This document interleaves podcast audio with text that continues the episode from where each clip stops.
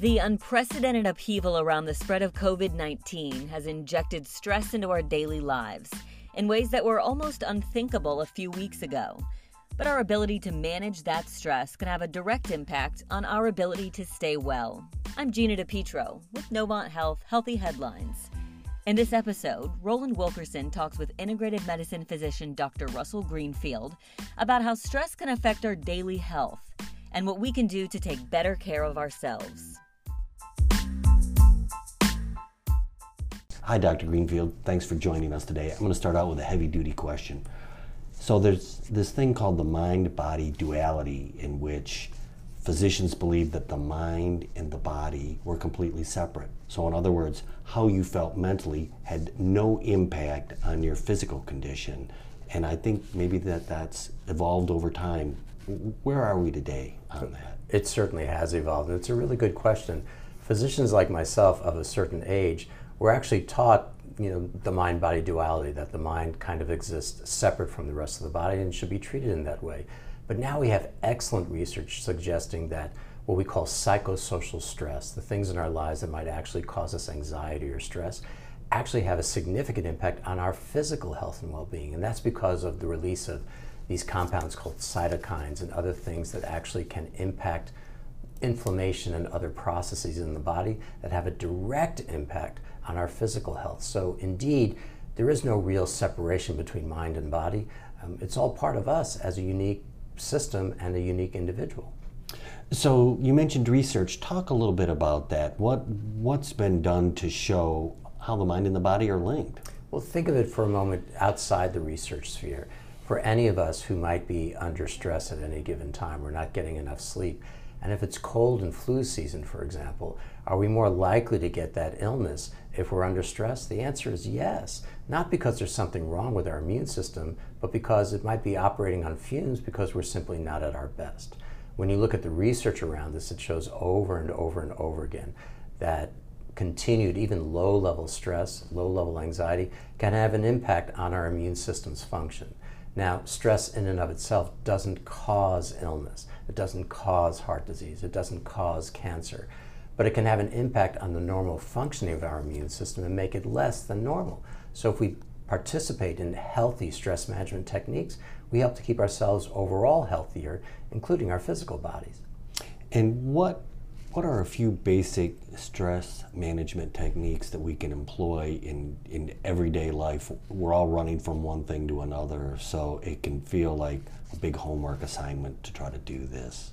It's a wonderfully put question, because one of the things we ask people to do is, in the midst of all the craziness, all the running around, is take a few moments to pause. We're not going to actually ask people to stop because there's just too much going on, but all of us can take an opportunity to just pause. And it brings out an important distinction. People often think that rest and sleep are the same thing, but they're not. Sleep happens when we're asleep. Rest actually happens when we're awake. And everybody needs the opportunity to take a little break and rest, because it just, again, fills our reserves, gives us the opportunity to participate and act at our optimal selves and do the best that we can. Now, beyond that, there are many, many effective and healthy ways to manage stress. It should be noted that sometimes people participate in activities to manage stress that actually aren't all that healthy. They may turn to risky behaviors or Um, certain substances, or may just redouble their efforts at work. But those aren't necessarily healthy ways to manage stress. We would encourage people to find the ways that help them to manage their stress, their anxiety, that actually are good for them. It could be laughter. It could be hanging out with friends who make them feel good. It might be watching an inspirational show or listening to music. It might be participating in our spiritual practices and attending services.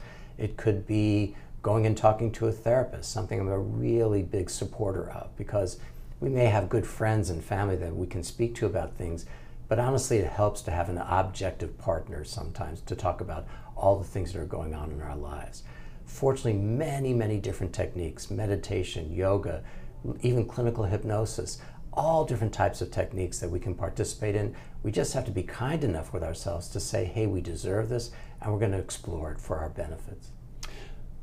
What do you do when things get tough? Um, the world feels like it's speeding up. Um, It, sometimes it feels like there's just more hostility around us or more just bad things happening. What do you do when things go from bad to worse? You know, I think we find comfort in a sense of certainty. But to be honest, um, there's very little certainty to be had anywhere in the world, including in our own lives. And so it behooves us, it's a really good idea to work towards getting comfortable with the idea of uncertainty. And in a setting that is uncertain, to do our best to take control of what we can.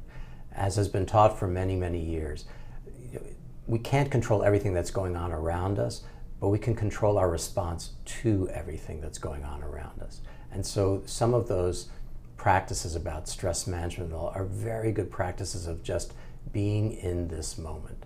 Regardless of what happens outside of us, we can't change the past, we can't control the future, but we can control this moment and the way we respond to it. So I, I love uh, what you had to say on about dealing, learning to deal with uncertainty. So how do you do, how do you become comfortable with uncertainty? Because I think it drives a lot of people just completely nuts. So it's really um, less of an either or than it is an and. So we can understand that we are in uncertain times and still participate in the activities that give us comfort.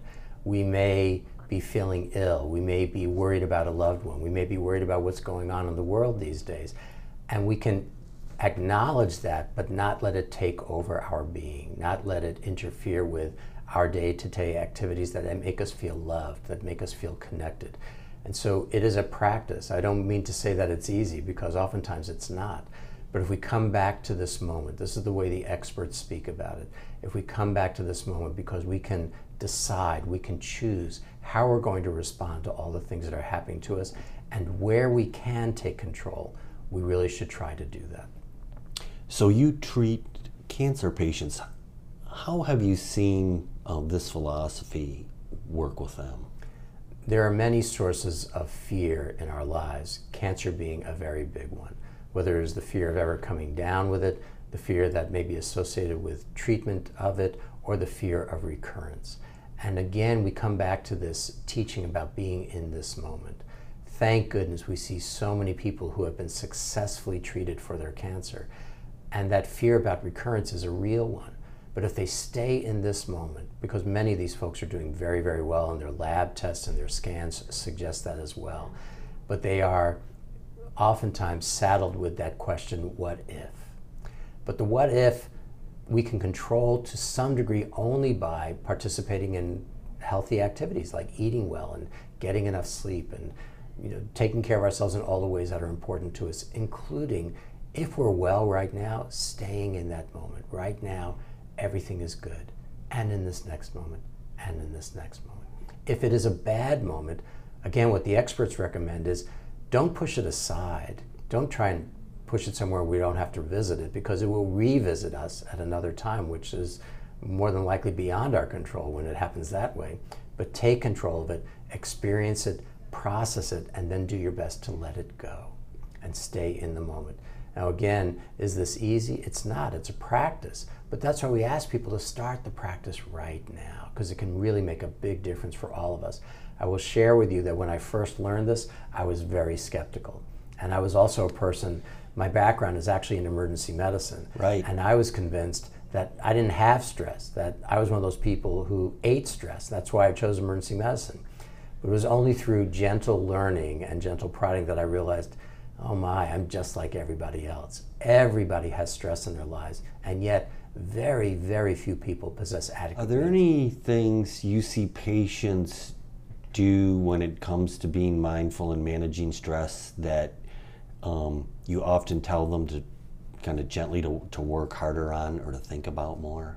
Well, you know, it's really an invitation um, to a conversation and to find people's, oh, their, their, what is most important to them, to find out what that might be, what's, you know, their values system, and how we can align our recommendations along with their values. And so for some people it might be, again, it might be attending services, it might be listening to music, for others it might be meditation, for others still it might be exercise, and for others still it might be laughter, and yet for others it might be all those things. So we engage in a conversation of possibility, an offering of which of these different activities might be best for you. And if they are participating in activities that may not be in their best interest, perhaps having, you know, two glasses of wine every night or doing things of that nature, we say we understand, and you know, we want you to have joy in your life, and we want you to have an occasional splurge, but we also want you to be safe. And there may be safer ways to participate in your plan of managing stress. And we explore these things together. Rather than it being a prescription, it's really more of a partnership to figure out what might be beneficial, and then to give people the freedom to say, hey, you have value, you are worth it to take some time out each and every day to create some space where you can pause, reflect, perhaps offer gratitude, perhaps offer forgiveness. Because really forgiveness is really more about ourselves than it is for anybody who has wronged us. To create balance, to create peace in any way that we can, because that's the part of all of this that we actually have some control over. And so it sounds like you've got to make an active decision to do this. I think that's part of it, and but another way to put it is we all really could benefit from being just a little more kind with ourselves. There are, most people in the world are really oh, genetically prone to making certain they're taking care of everybody all around them. And to take care of oneself seems like selfishness. We're not asking people to be selfish. We are asking them to behave in ways that are more self-sustaining so that they can continue their good work for many years to come. And there's a big difference. Most people are actually not selfish, but we can all do a little bit better being just a little kinder with ourselves so that we can continue our good work supporting others.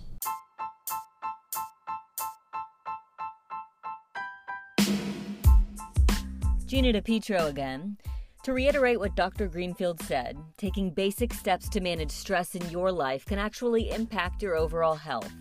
Be kind to yourself. Try to work in a few activities that make you feel better, and focus on things that are under your control rather than the things you can't.